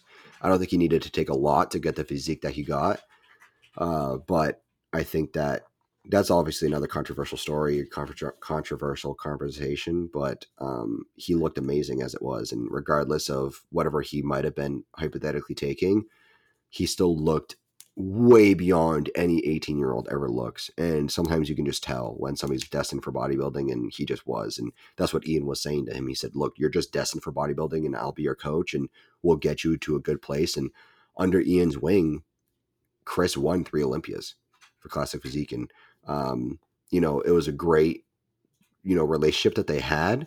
But I think at the end of the day, Chris kind of outgrew Iain, and 2021 Olympia kind of showed that. I think that Chris and Chris and the division itself were kind of going in a direction that Iain couldn't really keep up with as far as his knowledge goes. Iain is a phenomenal bodybuilder. I just think that um, knowing the the way that people work in this industry and knowing the ins and outs for the most part is that Iain just kind of didn't have the expertise to, to help Chris proceed with his physique and get bigger and better. So he ended up transitioning to um let me see who it was. I'm looking at it right here. Um so Iain is no longer his prep coach. So Chris Bumstead started working with Hany Rambod. Hany Rambod is a very, very famous bodybuilding coach. He's right up there with like Chris Aceto. Uh, so Hany Rambod uh, is now Chris's coach, and it showed fucking night and day when he was under Hany Rambod because he came in this year absolutely amazing and just Hany just knew exactly what to do with his physique and I'm really excited for Chris in that sense that he made the right decision because transitioning coaches, especially when you've been with Iain for so long and have won so much, like the Olympia, there's no going beyond that. There's no higher place. And he talked about how like sad it kind of is to have won the Olympia because now there's nothing else to strive for. Now you just maintain. You just got to keep it well, going. You, you you strive to break the the eight. If you can well, beat the eight, then that's the thing you're, you're, you're in a league of your own. Yeah, that's the thing with Classic though is that he's already broken the record. Classic and Mr. Olympias started in 2016. Yeah. So there is no beating eight Olympias. Granted, if he won eight or nine, he would technically have the most Mr. Olympia titles in men's comp- competing. Uh, but in women's, open. Yeah, it's not men's open, but in women's competing or Mr. Olympia, there is a female bodybuilder. She competed in like the top women's one. I don't even think it's around anymore. I forget what it's called. It might still be there. I'm not sure, but she won nine. I forget her name. She owns a powerhouse gym in Vegas now with her husband, who's also a competitor. I don't think he competes anymore, but she won nine. So she technically she has the record, which great for her. She put in a lot of effort, and I'm I don't know where her health is, but there's no fucking way in hell she isn't was in a good place after nine fucking Olympias. But anyways, if CBum was were to break that record, it would be huge, but it wouldn't be men's open. It's not like he's a Mr. Olympia. He's Mr. Olympia classic physique. So that's another conversation there for him to have with himself. But he did talk about how like there is no bigger and better show. He has now won the cream of the crop. You know, there's no better show. So at the same time, it's also would have been hard for him to switch coaches because he's gone so far with Iain and Iain's got him to the literally the top show three times in a row Well, there's also it. the emotion, the emotional attachment too, because Oh, I mean, this isn't just a regular coach. This is a family member. Yeah, it's a brother-in-law, and I know that they ended it on good terms because they're still close, and they had a interview about it, and they were smiling and laughing. And at the end of the day, it's it's very emotional. I mean, anytime you leave a coach, you know, I've left a coach in the past, and it is very emotional because you know that coach is there by your side through your entire journey. And you know, my I like if I ever leave my coach I'm with now, you know, it would be very emotional because we've been through so much and there's we've been through, you know, times where my body's re- reacted negatively to things and has reacted amazingly and there's times where you know, he had to keep me in check and there's times where he, you know, was proud of me for just, you know, for making the strides that I have. So there's a lot more to it than just it's like any co- sport, sporting coach. You know, I'm sure that you know Bill Belichick and Tom Brady splitting was was emotional. You know, it's you build this connection with someone who's there by your side and you know coaching you to a better place and then to move on to somebody else it is a lot to to go through i'm sure. And especially for CBum, you know there is you know probably no more emotional place than being at the place that he was when it comes to switching coaches. And at the same time it's also so risky because you have no idea how this next coach is going to be. But he's at least able to work with Hany Rambod, who's known for being an amazing coach. So Hany was able to take him to the right place, and it was a phenomenal decision to get with Hany and do this show uh, under Hany's wing, and he made a phenomenal decision. So, with that being said, Chris came in absolutely amazing. Now, to continue on to my controversial opinion, this is gonna probably raise some you know eyebrows or maybe start some conversations um, if you're listening to this, Ramon did not deserve second. I will All die on Well, see, fucking hill. this this is where we're gonna fight. So Ramon, I respect him. He looked good. He came in lean. He does not have the physique for second place. That is my opinion. He does not have the classic look. Where I think he could definitely be a great contender is he puts on some size. He needs some size, kind of a little overall, all around his body, especially his back. And he needs to fix his fucking vacuum. His vacuum pisses me off. Like you, when you're in classic, men's open's a different different world. You don't really need to have that strong of a vacuum pose, but his vacuum is so fucking whack. And you know, people are gonna disagree with that, and that's totally fair. It's entirely subjective. I just think that if you're competing on the classic stage, I think you need to have your vacuum dialed the fuck in. And I think that you need to really have a strong vacuum. And if you don't, you're going to be set apart. And that's the reason I think that to me, Ramon really should not have gotten second because he doesn't have his vacuum dialed in. And at the same time, he just does not have the look. He doesn't have the classic look. Uh, so I think personally, the way he should have placed, looking at the results of the classic physique, is I think this is so. This is this is what I think. So I think who I always ever see freaking top five. So let me look up the classic physique top 10 because there's a guy there. I forgot his fucking name. Um, uh, Olympia. Um, so top 10 for this year. Fucking, it's all qualified. Um, I had his name earlier. I forget his name. There's a there's a competitor who I believe placed sixth. I I don't think it was Terrence Ruffin that placed sixth. I think he placed seventh. I could be wrong. Um, yeah. So Fabian Mayr, that's his name. Fabian Mayr. Um, he should have gotten higher than he did. He is like CBum without the popularity, is what I thought he kind of looked like on stage. So Fabian Mayr, M A Y R, he looked amazing. Um, I think that Fabian should have, looking at his conditioning, his legs needed a little bit more conditioning, uh, and his upper body needed a slight bit more conditioning, but his structure is phenomenal. I think what should have happened was, I think Ramon should have gotten. This is how I would have placed it. I think it should have been Chris Bumstead, then Urs Kalecinski for second. Then I'm kind of on the fence of Breon being third or Fabian being third, and then whoever gets fourth out of that, then Ramon getting fifth, and then Mike Sommerfeld not even being in the top five. I'm surprised he even got top five. Yeah, uh, when I when I watched the uh their routines and I saw Mike, it was, I mean, you know, he has the size, but when I was looking at him, he has no tone. Like, yeah, the size is there, but there was no like I saw it specifically in his in his shoulders and in his uh, chest ab section. Like there was just no true definition there. He had size. Don't get me wrong. He looked like a unit, but it wasn't cut and diced. Yes. So Mike, um, why am I drawing a blank? Mike. Okay, is it's S O Sommerfeld. Yeah, it's S O. I was looking up his photos and I typed in S U M. So it's funny because for looks, for for a German dude, that's such a like beta name. That's like, such an American name, Sommerfeld. um, so hit like off stage and in photos, this dude has such an amazing physique. He looks so good. Um, but on stage, the problem was his midsection, was just washed out. So that's why it was so surprising that he ended up getting the placing that he did, let alone first call out. Um, first call out was even surprising, and, and that was that's where the controversy kind of comes in. Is he, you know, people like Mike or people who see Mike on stage and they're like, mm, I don't know if he should have gotten it. Like that's where the controversy comes from. Is that it's like he came in great. Don't get me wrong, he looked really good, and I would only strive for I could only strive for a physique like Mike's. Don't get me wrong. You know, uh, we're talking about people who I'm hoping to look like one day. So, you know, I'm not trying to be like that guy who's like who knows everything about bodybuilding. These are just all my opinion.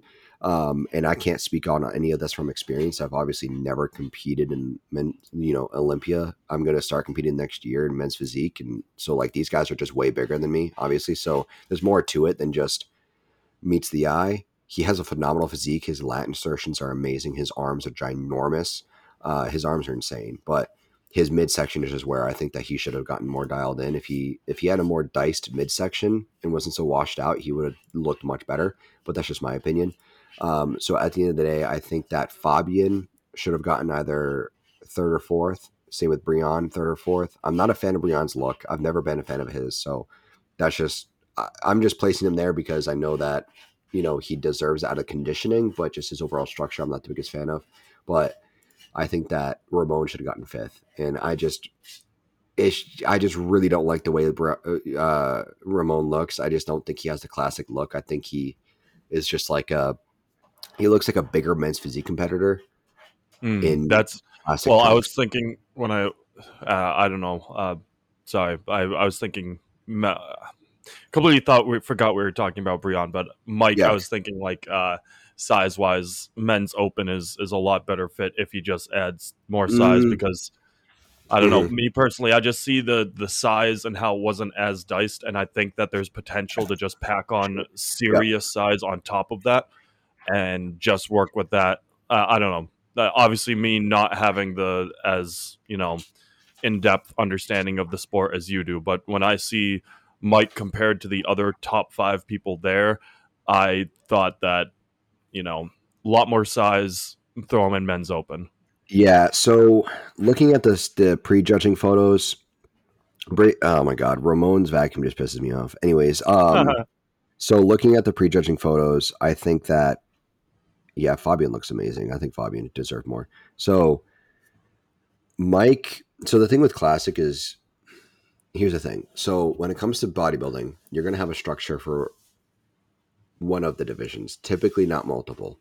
Derek Lunsford moving from 212 to Mr. Olympia, I think 212 is more of like a stepping stone because 212 in men's Olymp- or men's open is kind of like it, it's 212 is smaller men's open is really what it is. So in a sense, it's kind of the same judging. It's just a different size of person. So you can essentially make the transition from 212 to Mr. Olymp or men's open pretty easily. But for someone who's like men's physique versus classic versus men's open, you're going to have completely different structures. So someone who competes in men's physique on the pro stage, typically speaking, doesn't really work into classic. Um, and then classic typically doesn't work in a men's open because men's open, you kind of have to be born with the size capabilities of getting men's open. You know, there's there are guys who are just put on muscle mass like no tomorrow, and those are the guys who belong in men's open. Classic physique is arguably, in my opinion, the harder one to hit because you have to be able to put on a decent amount of size and at the same time have an amazing structure. So to go from classic to men's open is kind of kind of pushing your your physique because you'd have to put on way more muscle size and overall muscle mass and on top of that you're going to start compromising your structure because originally your structure wasn't necessarily designed for men's open. So I wouldn't argue that Mike deserves to or belongs in men's open. I just think that Mike should have came in more conditioned. Uh, looking at his physique, you know, there are certain poses that look good, but I think that his legs look a little less conditioned. His midsection is not the best. Um, he needs to get his overall. He just needs to get his abdominal uh, muscle bellies in check because his muscle bellies just really aren't there when it comes to abs.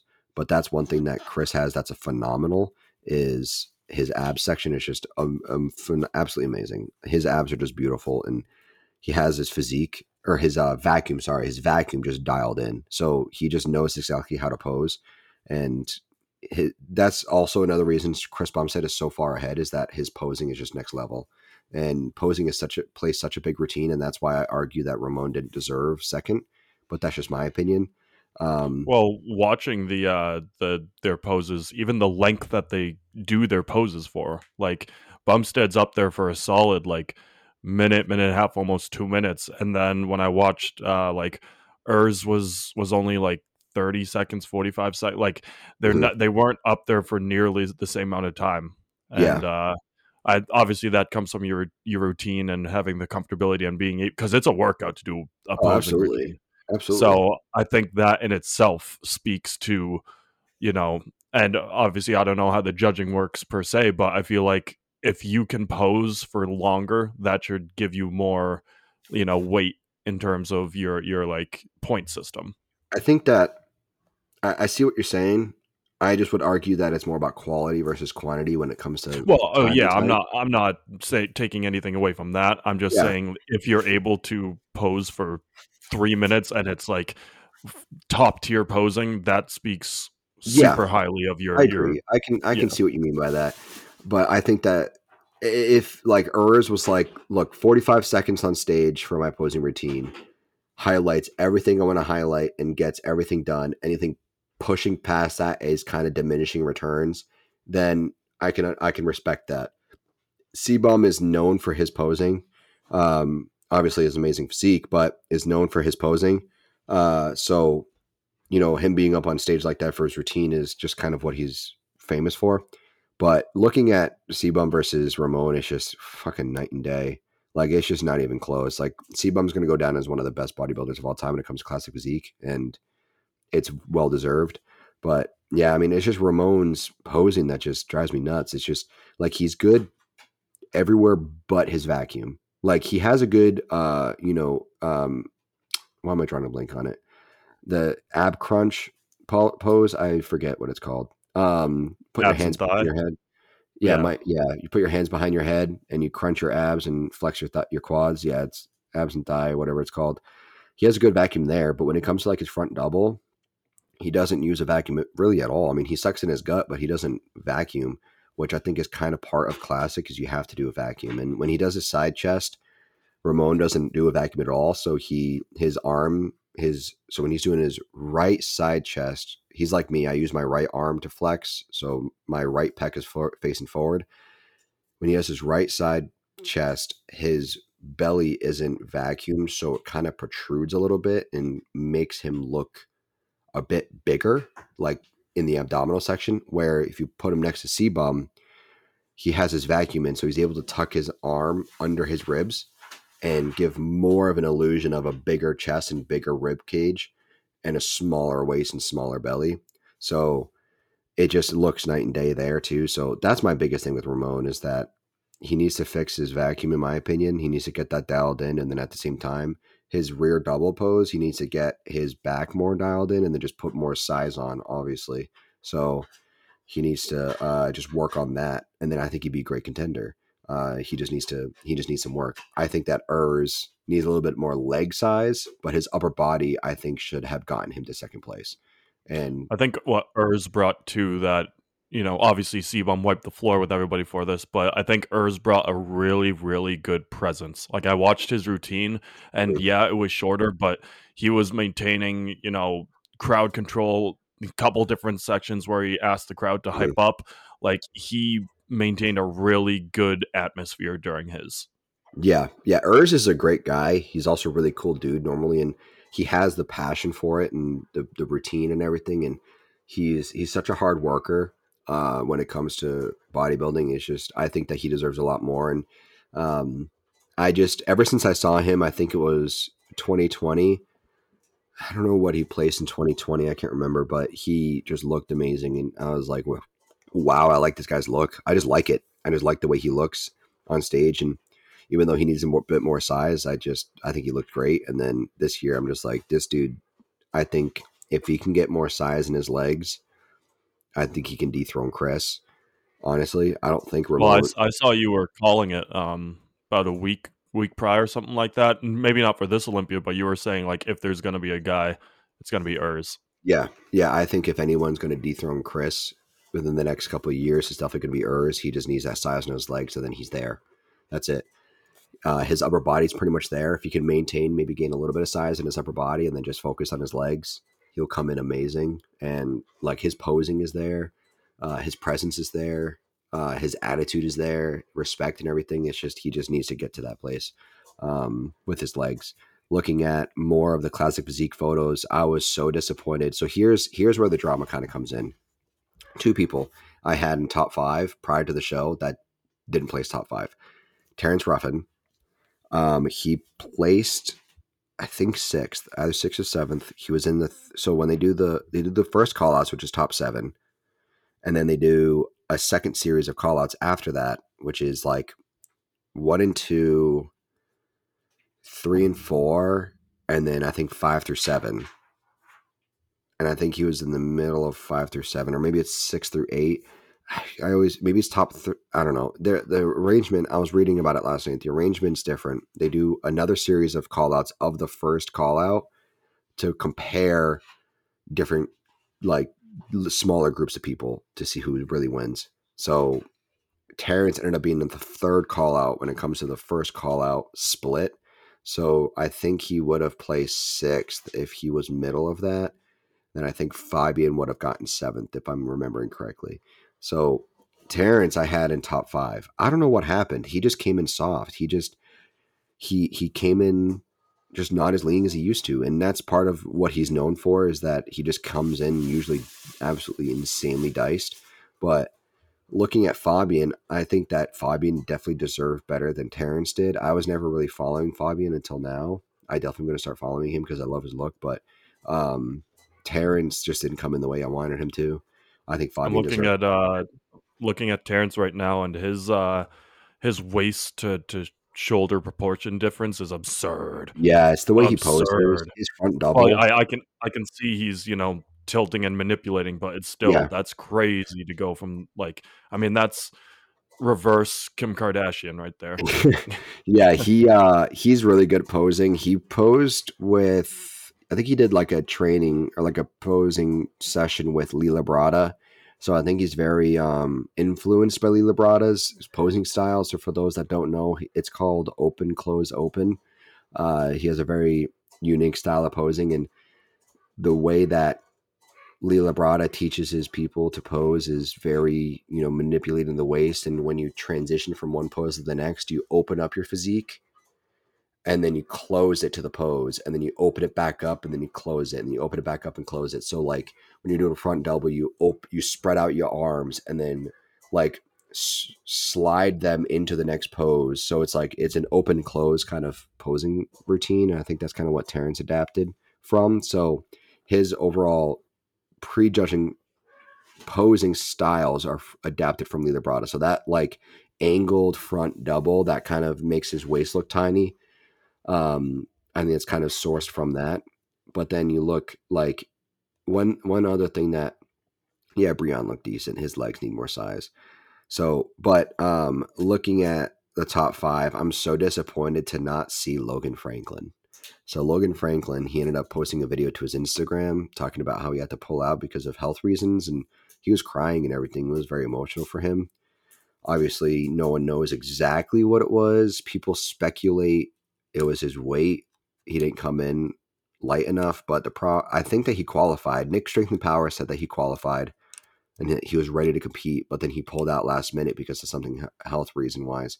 So I'm happy that he was able to pull out and not push his health and maybe detriment the future or injure himself uh, because he also has a family. He has a wife and daughter. So he, or wife and kid. I don't know if it's a son or daughter. I think it's a daughter.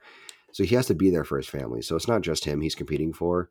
Um, you know, it's his family too. And he pulled out because of his health. And I'm really disappointed not to see uh, him competing because I had him top five, and I absolutely love his physique. The uh, his, his name is the Tex. His nickname is the Texan Oak, um, and he just looks amazing. And I think that he would have been a great contender on stage if he was able to make it. But unfortunately, uh, he had to pull out last second. And when I was looking at yesterday, when I was looking at prejudging, I was like, hmm, I guess Logan didn't really come in that well. I'm not even seeing him. And I was like, yeah, it's it is what it is. I called him like probably fifth is what I was predicting. So I was like, I'm not surprised he's out of top five because fifth or anywhere else is not, you know, I was calling him for fifth. So outside top five is not surprising. But then I was like, I'm not seeing him at all. I don't see him even on the stage when they're waiting for their call outs. I'm like, where the hell is this guy? I'm like, but then I didn't really look into it. I was like, he's I just probably just don't see him. But then he yeah, came out. Then you found out. Yeah. Yeah, he didn't compete. And I was like, that makes a lot more sense now because I called him top five and I didn't see him at all. So people were like, people were talking about how they noticed that he wasn't there, and they were wondering why. So it's a it's a health reason. So I'm glad that it wasn't, you know, anything else like a family emergency or something like that. I'm glad that it was just something that he was able to catch. You know, obviously last minute, but it's something he was able to catch and pull out from the show in order to fix. So that was really disappointing for me because I've been calling him for years. I've been calling it that he's going to be a strong contender one day. Um, he's needed to put on size over the years, but and conditioning, but he's really starting to get dialed in. And back in like 2020, when I started calling that, he kind of came in with a boxy frame, but I was like, I just knew like if he can pull in that waist, I'm like if he can pull in his waist, this dude's going to look real good on stage. Uh, he he had a lot of what classic physique is looking for. His just waist looked wide. So over the years, he's really pulled in his waist and really gotten his shoulders wider and just have the you know the the V shape of classic. And I was really excited to see him compete this year because he really pulled it together this year. And he's been training a lot with Hunter Labrada and posing with Lee Labrada and all that too. So um, there's a lot of uh, underlying obvious signs that he was going to do well, and it just we didn't get to see it which is really unfortunate. Um, so that's another thing that happened classic. So Terrence and Hunter, or sorry, not Terrence and Hunter, Terrence and uh, Logan, who I both had in top five, didn't place top five, and that was very surprising to me. So I had originally my top five was CBum, then Urs, then I, no, sorry, Terrence, then Urs, then I was going to go either. I was probably going to go Breon for fourth just because of this of the history with Breon. Uh, I'm not the biggest fan of his look, but I know everybody else likes it. So I had Breon for fourth, knowing the industry, and then I had Logan for fifth. Was my prediction, and Terrence nor Logan showed up in top five.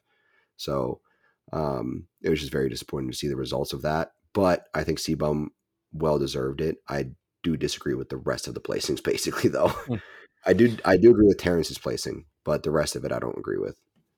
And that's the that's the beauty of it how it's just how opinion based it is because mm-hmm. we both have our own opinions the judges had their own opinions and obviously the competitors have their own opinions as well. Yeah so it's all I the same judges. just, all the same judges yeah. and i agreed with their men's open results but completely disagree with the classic physique results outside of CBum and terrence. Yeah. So it's it's you know it's entirely subjective so it's just it's, it's an interesting interesting industry you know every other sport pretty much it's all black and white whether or not they won is how many points they scored or whether or not they won the race. It's all black and white. There is no opinion, uh, but something like this is entirely opinion based, and it is what it is.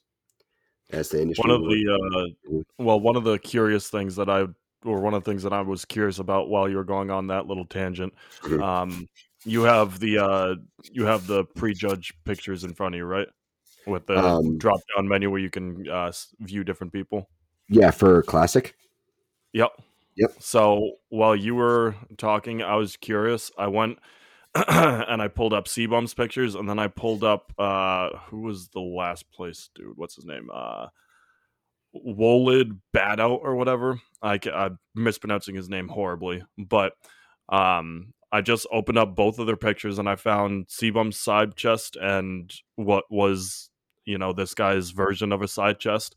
And what I think that? is it's well it's just the bottom of the of the list. If you're it- it's spelled W O hold on. W O I L I D. That's wo- Wolid wo- Wyolid? Wyolid? Something like W that O I L I D L I D. And then his last name is B A A T O U T. Yeah T O T U T. And so I'm looking at just a comparison of CBum's side chest to this dude's uh side. And the beautiful thing what I think about this sport is that yeah, I can see clear differences of where, you know, Sebum is more diced, like especially like his um his uh, leg pop out on the side chest and everything like that and then also just manipulating your body to make your chest look bigger. And I can see subtle differences, but uh, on like if you gave a random person like, that did not know the bodybuilding world each of these pictures, they I, I would guarantee you that they would not be able to have you know consistent reviews of who should have won.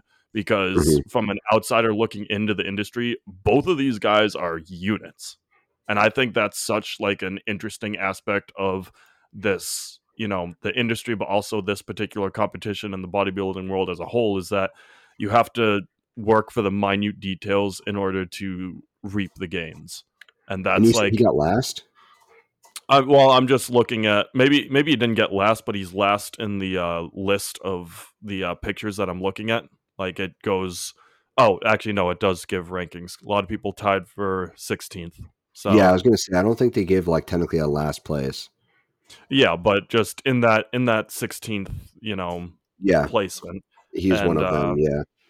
and I, I just think it's really interesting because we like for, example if you look at other sports so let's take you know let's take baseball for example Mhm. there is a clear cut difference between the top pitchers in the league compared to the shit pitchers in the league Mhm. And i'm not by any means saying that this lead guy is is shit not by any means but i'm saying that the what is considered the last place uh like positioning for this particular competition is you're you're still so diced and you're still like such bringing such a frame and such a image that it's just really interesting to to look at this because obviously I didn't watch his his routines I don't know what his you know crowd control is like and how he can work with the audience but Mhm. um I don't know. I just think that's a really interesting thing to think about, and it brings back our whole conversation of the hype train that someone has. Because I've never heard of this dude. I've heard of the top ten, like for each Mhm. of those people. I've never heard of this dude, and I bet you that factored into this, um, into this whole judging as well. Yeah, I mean, it's a good point to make because we're we're considering like we got to talk here. We're literally talking about the best of the best in the entire world, and to step on the stage alone is an honor. Like that's like even just step like you're not okay. Let's just take the entire like like social media gain that you get out of it. Just stepping on the stage when it comes to bodybuilding is just such an honor, and everybody strives to just step on stage, let alone even compete like compete for the win.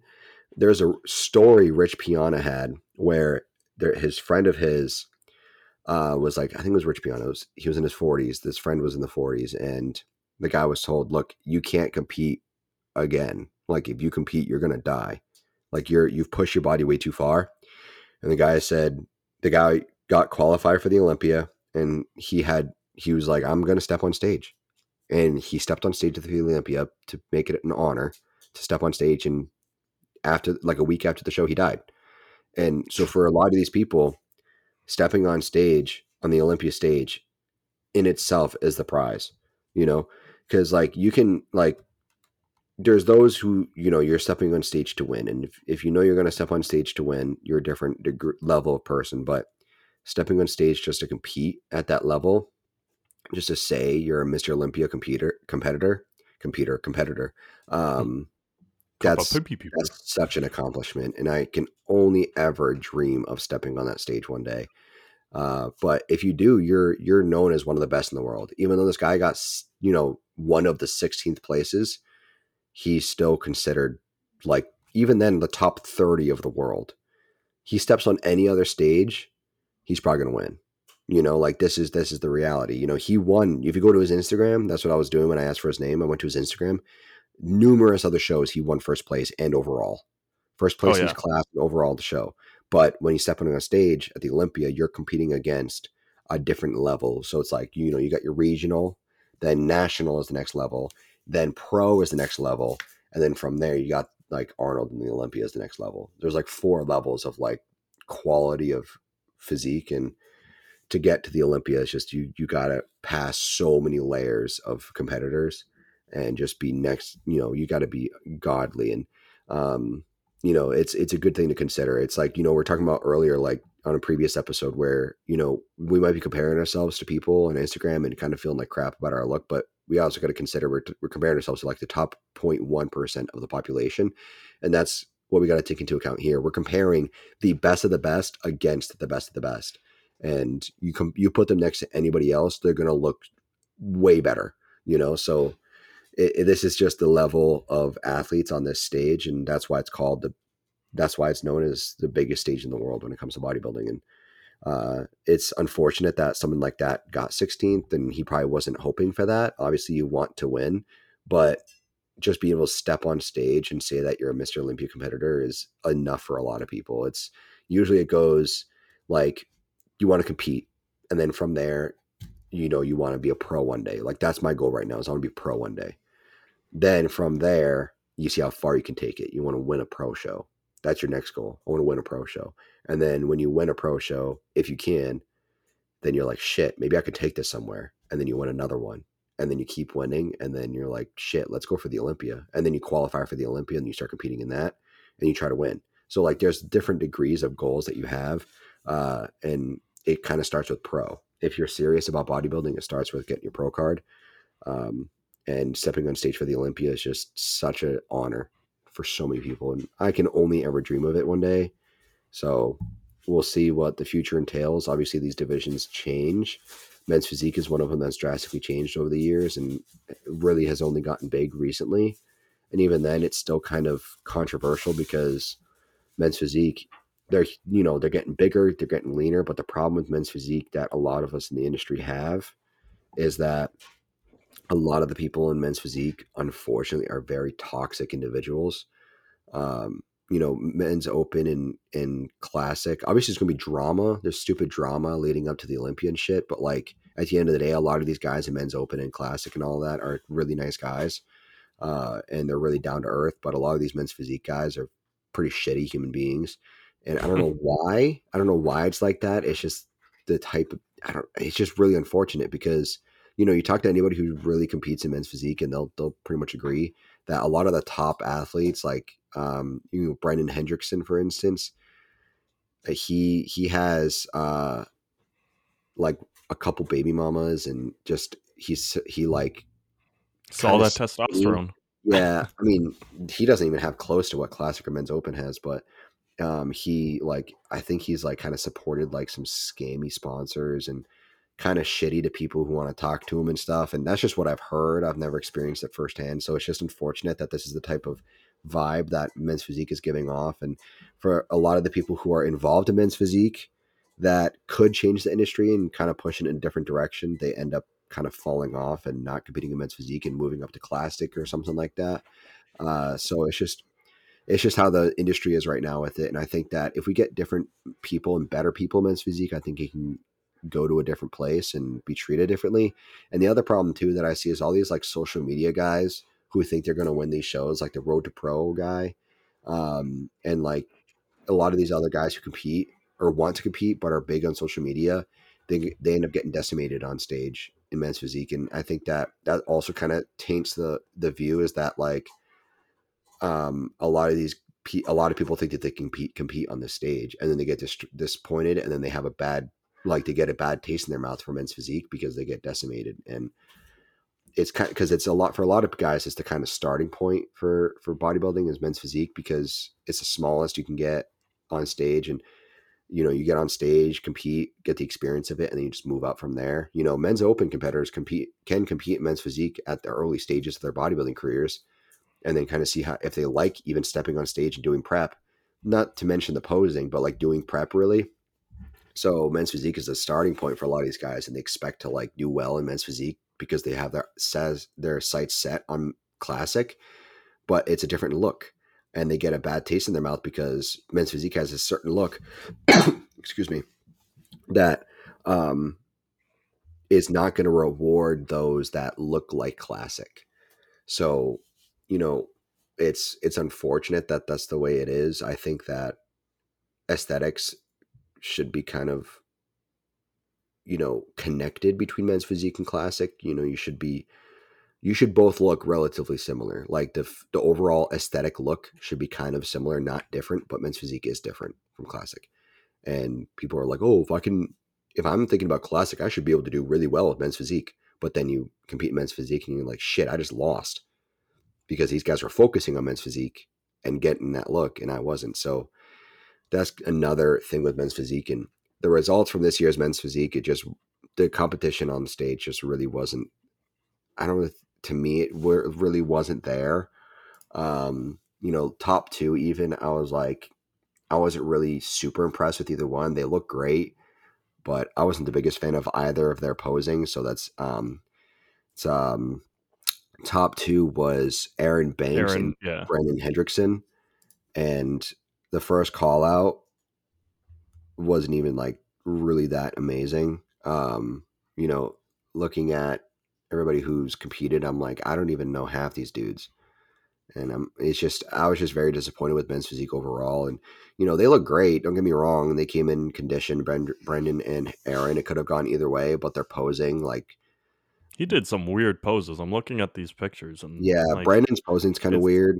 It's like an arm up, like side ab flex. Like, well, I, don't, I don't know what you're really trying to get out of this. Kind of like I can't. It's hard to explain. You you stand to the side and then you you put either one hand on your waist or you don't put it there at all, and then you want to flex your lats out. You want to make your waist look as small as possible, but your shoulders as wide as possible. It, it originated with the idea of having the perfect beach body.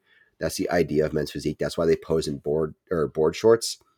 Is that you're supposed to have the perfect beach body. This is like the idea of men's physique was having the perfect body to the to humanity. Like you're supposed to have the most ideal looking physique for basically the average person. Like this is what is the pinnacle of physiques.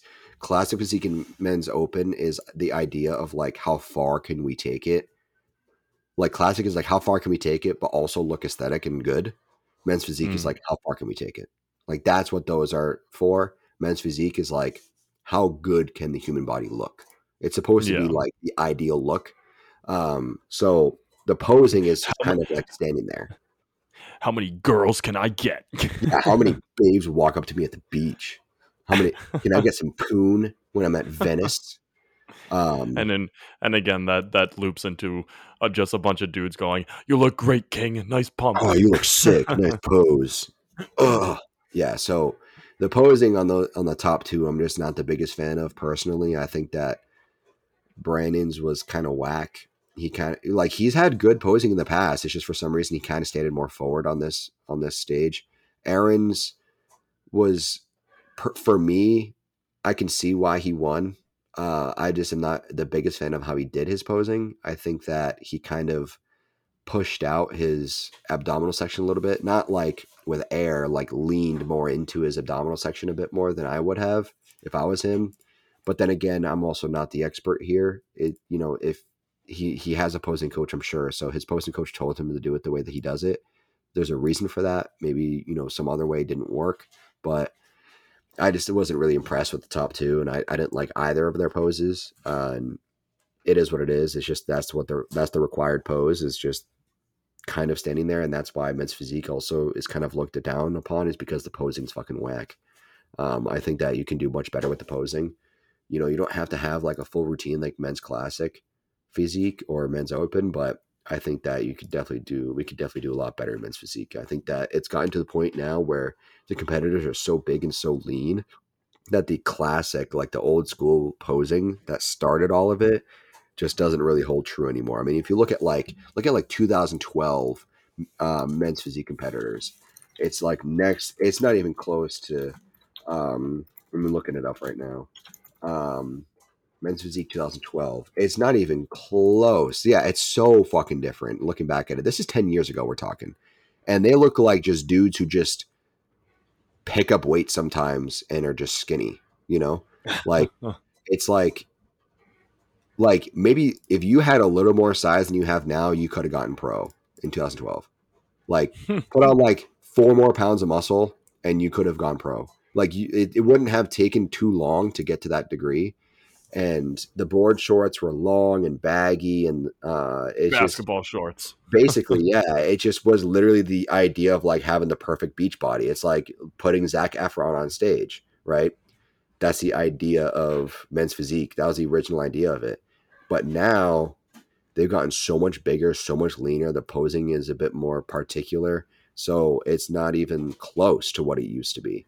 Um, so I think that the posing is just, it doesn't hold true anymore. Like there's a comparison right here I'm looking at 2013 Olympia men's physique winner versus 2018. Completely different look. And on top of that, the posing's the fucking same. It's the same pose. Granted, each person Yeah. has a different actual pose, but like it's the same idea of the same pose. It's like it doesn't hold true anymore. Like imagine, imagine like I don't even know. Like imagine I can't even really I can't even compare. It's like there's really no comparison I can think of. It's just so outdated. It it, it just doesn't make any sense anymore to be using the same posing. And I think that the industry is going to start transitioning, hopefully, for men's like for men's physique and kind of focusing on other poses as well. I think that like a side chest, rear double, front double, plus the current posing, I think would be a good option. I think like you can have what we should have is like prejudging comparisons. You should pose like men's physique, but then like you have your own routine where you do like actual posing, and I think that should play a role in how you place. So Yeah. we're, uh, I mean, you talked about looking ahead. So we are officially one day post uh, Mr. Olymp or uh, you know Olympia. Finished Uh, last night. Yep. So officially one day post. If you're going to use your time travel machine, who do you got winning next year? Uh, Obviously, it is the way too early predictions, but we do this in every sport. Whenever a uh, there's always, I mean, I, I bet you there's Vegas odds already for next year, and you, I For mean, you have no idea what people look like, but hop in your little time travel device, think about the progression over the next year, and start with men's open. Who do you think takes it next year?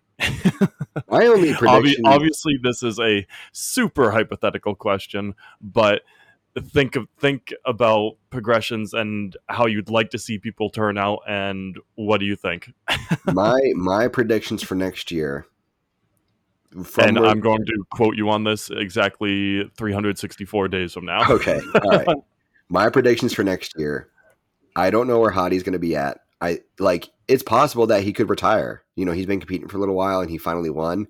He might retire on a high note. Who knows? But let's say he doesn't retire, doesn't stop or anything and we have the exact same lineup pretty much. Like nobody retires, everybody's still competing. I have the same top 3. The top 3 that I have next year though is that I have Derek in first place and Hadi in second place with Nick in third place. That's what I have. Top three. I can it. really only. Yeah, I can only really pre- like predict top three right now. Uh, next year, the like I think that there are plenty of athletes that have potential for top five. Andrew Jacked is one of them. I think that he has potential for top five. He just doesn't have the, uh, you know, he hasn't gotten there yet. He like he he has the physique for it. He could have the physique for it. I think that people just kind of doubt his work ethic to get to that point. Um, Hunter Labrada has potential for top five, so I would put him top five next year. Um, either fourth or fifth, with Nick being third. I think that Hunter has a good physique. I just don't think that he has top three physique, and I think it's going to take a lot. I think he really needs to get his waist dialed in, uh, and his ab bellies are just kind of wonky looking. So I think that he's not going to have the best in the world. Uh, so top three is kind of controversial for him. So I think either fourth or fifth for him. That's my prediction. And men's classic, classic physique. Okay, this is where it's going to get much harder to say because just just go go to top five. Nothing outside of top five. Yeah, that's what I'm trying to think right now. So I have. Do you think? Do you think Bumstead five beats? Probably, especially with okay. his result from Hany. I think that he's gonna. I think he's gonna win next year, most likely. Uh, he's only just now getting started with Hany, and he just decimated the. He decimated the competition. Like he didn't just like win this year. Like he wrecked everyone. It wasn't even close. Uh, everybody was competing for second. Once once you see him on stage, it was it was done. It was done for. Um, so I think that I have him first place, definitely. Urs, if he could put on his legs more, definitely second. I think. Ramon is probably going to be third. Then probably Breon for fourth, as per usual, and then fifth place. I'm hoping I want Terrence to place higher. I think that if he can come in conditioned, I'd put him third, then Ramon, then Breon. I would replace Breon with Logan if I had the choice. I think, well, okay. What I would want to see, if I could, so my prediction is not what I want. My prediction is um CBum, Urs, Terrence, Ramon, Breon. That's my prediction. What I want is CBum, then Urs, then Terrence, then Logan, then Fabian. That's what I want. But that's not my prediction. And the most important question, and also what I just sent you, the wheelchair division. Uh, what is your uh, what is your top looking like? I, look at that picture. No tell me that's not. I you saw me die on camera. That's me looking at that picture. I, he, he looks so happy. I I know nothing about wheelchair competing. You're good. I'm I'm just being a. Dumb. He looks great though for for a wheelchair competitor. Oh, absolutely. He, he, looks like a bodybuilder. Like he looks like he'd compete in you know classic or men's open or something. He just obviously doesn't have the legs, so he can't compete in that. So he looks his upper body would would stand up against other competitors, which is great. That's fun. Like it's very hard for a lot of wheelchair competitors to do that. If you look at a lot of like national shows, like their upper body, because of their lack of mobility, their upper body is shaped a bit differently. So to see him look like pretty much a bodybuilder, waist up, is pretty is pretty astounding actually. Um, hey man, I've got I've got three and a half months, uh, five years ago of wheelchair experience, so uh, I'm I'm on that stage next year. So uh... we'll just we'll just say your legs don't work. We'll just pull um what's it called the the movie with Johnny Knoxville he, where he pretends to be mentally challenged to compete in the uh, Paralympics. Yeah, yeah. We'll just someone's we'll just gonna someone's gonna take one look at my calves and say, "Yep, nope, get get this guy off the stage." Yeah, he he has muscle tone in his legs, so he definitely isn't paralyzed. And you'd be like, you'd be like, you'd be like, "What are you doing after this?" You're like, "Oh, I got leg day. I mean, uh, I got arms tomorrow." I didn't um, see any more legs the last thing that I really want to touch on uh, is just the absurd size difference. I, I was watching the um, the uh, what's it called when they give them the medals right at the end? Just the I guess your reward ceremony. Yeah, reward ceremony, and uh, you know, obviously it was Ramon and CBum standing there waiting to see who got first and second. Obviously, they call first place. They don't say who's second place because then it's kind of anticlimactic. But they uh they call CBum out for first, and obviously that makes Ramon second. And you know the couple people, uh, I forget who they are. They bring over CBum's first, but Brian Shaw is the one that goes over to give Ramon his second place medal, and it is such a funny video to watch because honestly, Brian Shaw might be twice the size of Ramon. Oh my god, yeah. let me see if I can find the video. I'll send it to you. But it's it is the dumbest thing I've ever seen. Actually, just look up any um any video that has the the the stream of um the Oh yeah. So and you just see Brian Shaw walk over there, and he's huge No, compared to everybody on stage. I thought I'm looking at it right here. Brian gave the award to Shaun Clarida in 212. Did he also do classic? Yeah, well, I, he gave it to Ramon in, in, in classic. Okay. I, I know that because I was watching it and it was just like it took me by surprise seeing the size difference. It was just like wowie zowie. yeah, he's fucking massive because he's like six nine, like 450 pounds or some shit. It's He's it's just- just absurd. Enormous dude. Um, obviously, someone like that can never really compete in bodybuilding seriously. Um, Imagine But- his cut. That it would probably be detrimental to his health to do a cut because your Oh, body yeah. is so used to carrying that weight and that size. Yeah, it would be it would be a problem. Excuse me, it'd be a problem. I'm just yawn there. Um, it would be a problem for him. That's a that's a big issue. Eddie Hall kind of did a cut.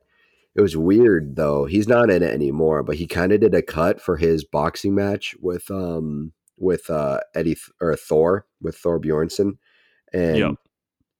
It was weird seeing Eddie like kind of fat but also have abs. It was like it was weird. It was like you carved abs out of fat. It was like what the hell am I looking at? Because he was Well, still abs have always been there. Yeah, he. Ha- I mean, they all have to have like essentially enormous abs because of all the weight they're carrying around. So it didn't. It wouldn't really take much fat to like. Because like I've never met a strongman competitor, but I bet you money if you like poke their belly, I bet you as hard as a fucking rock. Oh Even though there's god, a lot of fat um, to carry all the weight that they carry around for strength. Um, but like he like leaned out a lot of his fat and had abs, and it was like, what the hell am I looking at? Because like he's no he's lean nowhere else but his abs. It was so weird. Like it looked fake, but it wasn't. So that was really weird to see. And strongman competitors are just nev- next level for for size. I mean, Eddie Hall is even on the smaller side as far as height goes because he's like six three or six four, and that's on the smaller side. And he's like three fifty to four hundred pounds, I think, or something like that. And you know, he is not typically the size that you'd see in strongman, and he's still competing. It was he would have killed himself if he kept going any longer than Yeah. Well, I think it's all a uh, really interesting uh, thing to think about and look at. Just seeing the comparison between, uh, you know, obviously Brian Shaw walking over to these Yeah. guys, but uh, overall, this Olympia, I I didn't watch the live stream. I know we were just following the updates, but it was uh, quite an interesting time. And if you take one thing out of this video, go watch um, Hadi's post interview. And obviously, it's translated over, but just see, watch the emotion on that dude's face. I gotta watch it. after watching that, that's that'll give you the only reason why you should, you know, follow this sport because it's absurd the amount of like emotion he puts into that interview. So you take one thing out of this, even if you don't want to follow the sport, go watch that interview. Yeah, and that that translates to anything. You know, eh, watching any anybody is so passionate about something, it it translates. Everybody can be relate can relate to that. And bodybuilding is just one example of an extremely extremely difficult sport. Uh, you know, I would argue it's one of the hardest sports in the world to really truly compete in. You have to put your body through such intense physical pain and uh, you know, really put it through the ringer in order to get to the point that you're stage ready. Uh, it is not being that lean and that big is not natural at all, and you're putting your body through something that is not supposed to happen. Even classic physique, like you're we're not supposed to be that big, and let alone that lean, but that big even. So you're putting yourself through so much to compete on this stage. So to finally win it and bring back that honor to your family and to your culture and your society back in the Middle East, where it's required to bring that honor back, I can only imagine how important that is to him. So I'm definitely going to watch that, and I'll probably get a little emotional over it because we've all been rooting for him for a while, and he just keeps getting robbed of it. So definitely well deserved, and I'm really happy with the men's open results. I think all of it was all of it made sense, um, and Hani really, really deserved it, and I was rooting for him from the beginning. As far as like when the show started, I wanted Derek to win, but I think Hani deserved it. So Hell yeah. good to see it. and with that, guys, we'll be catching y'all next week. So uh, without further ado, Have a good one, everybody. Take it easy, guys.